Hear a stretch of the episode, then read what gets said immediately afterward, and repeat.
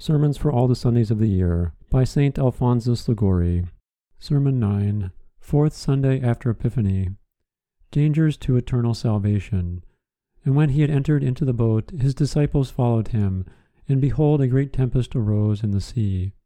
Matthew chapter 8, verses 23 and 24. On the greatness of the dangers to which our eternal salvation is exposed, and on the manner in which we ought to guard against them. In this day's gospel, we find that when Jesus Christ entered the boat along with his disciples, a great tempest arose, so that the boat was agitated by the waves, and was on the point of being lost. During the storm, the Saviour was asleep, but the disciples, terrified by the storm, ran to awake him, and said, Lord, save us, we perish. Jesus gave them courage by saying, Why are ye fearful, O ye of little faith? Then rising up, he commanded the winds and the sea, and there came a great calm. Let us examine what is meant by the boat in the midst of the sea, and by the tempest which agitated the sea. The boat on the sea represents man in this world. As a vessel on the sea is exposed to a thousand dangers, to pirates, to quicksands, to hidden rocks, and to tempests, so man in this life is encompassed with perils arising from the temptations of hell from the occasions of sin, from the scandals or bad counsels of men, from human respect, and above all, from the bad passions of corrupt nature, represented by the winds that agitate the sea and expose the vessel to great danger of being lost. Thus, as St. Leo says, our life is full of dangers, of snares, and of enemies.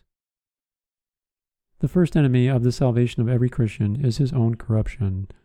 But every man is tempted by his own concupiscence, being drawn away and allured. James 1. Again, with the corrupt inclinations which live within us and drag us to evil, we have many enemies from without that fight against us. We have the devils with whom the contest is very difficult, because they are stronger than we, says Cassiodorus. Hence, because we have to contend with powerful enemies, St. Paul exhorts us to arm ourselves with the divine aid. Put you on the armor of God, that you may be able to stand against the deceits of the devil. For our wrestling is not against flesh and blood, but against principalities and powers, against the rulers of this world, of this darkness, against the spirits of wickedness in high places. Ephesians 6. The devil, according to St. Peter, is a lion who is continually going about roaring through the rage and hunger which impel him to devour our souls. Your adversary the devil, like a roaring lion, goeth about seeking whom he may devour. 1 Peter 5. St. Cyprian says that Satan is continually lying in wait for us, in order to make us his slaves. Even the men with whom we must converse endanger our salvation. They persecute or betray us, or deceive us by their flattery and bad counsels. St. Augustine says that among the faithful, there are in every profession hollow and deceitful men. Now, if a fortress were full of rebels within, and encompassed by enemies from without, who is there that would not regard it as lost? Such is the condition of each of us as long as we live in this world. Who shall be able to deliver us from so powerful enemies? Only God. Unless the Lord keep the city, he watcheth in vain that keepeth it. Psalm 126. What then is the means by which we can save our souls in the midst of so many dangers? It is to imitate the holy disciples, to have recourse to our divine Master, and say to him, Save us, we perish. Save us, O Lord. If thou do not, we are lost. When the tempest is violent, the pilot never takes his eyes from the light which guides him to the port. In like manner, we should keep our eyes always turned to God, who alone can deliver us from the many dangers to which we are exposed. It was thus David acted when he found himself assailed by the dangers of sin. I have lifted up my eyes to the mountains, from whence help shall come to me. Psalm 120. To teach us to recommend ourselves continually to Him who alone can save us by His grace. The Lord has ordained that, as long as we remain on this earth, we should live in the midst of a continual tempest, and should be surrounded by enemies. The temptations of the devil, the persecutions of men, the adversity which we suffer in this world, are not evils. They are, on the contrary, advantages if we know how to make use of them, which God wishes, who sends or permits them for our welfare.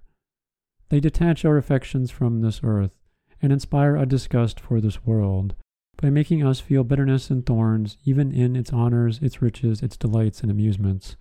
The Lord permits all these apparent evils that we may take away our affections from fading goods, in which we meet with so many dangers of perdition, and that we may seek to unite ourselves with Him who alone can make us happy.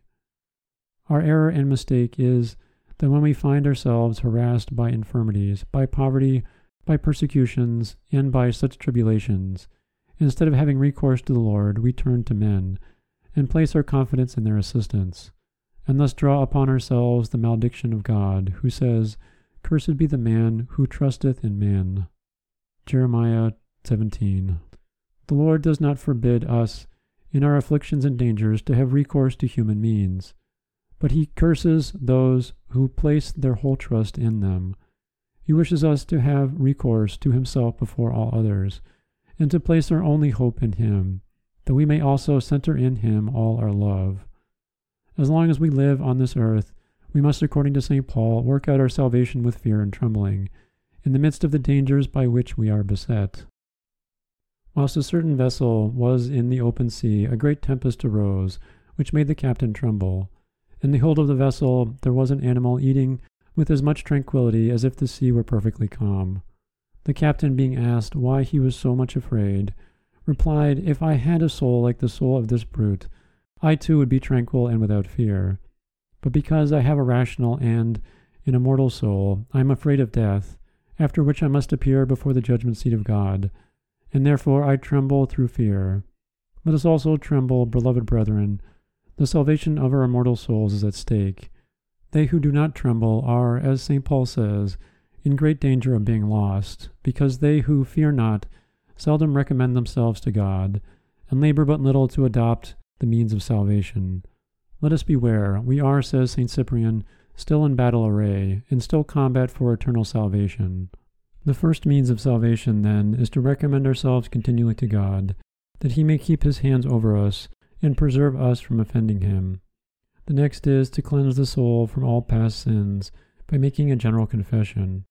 A general confession is a powerful help to a change of life. When the tempest is violent, the burden of the vessel is diminished, and each person on board throws his goods into the sea in order to save his life.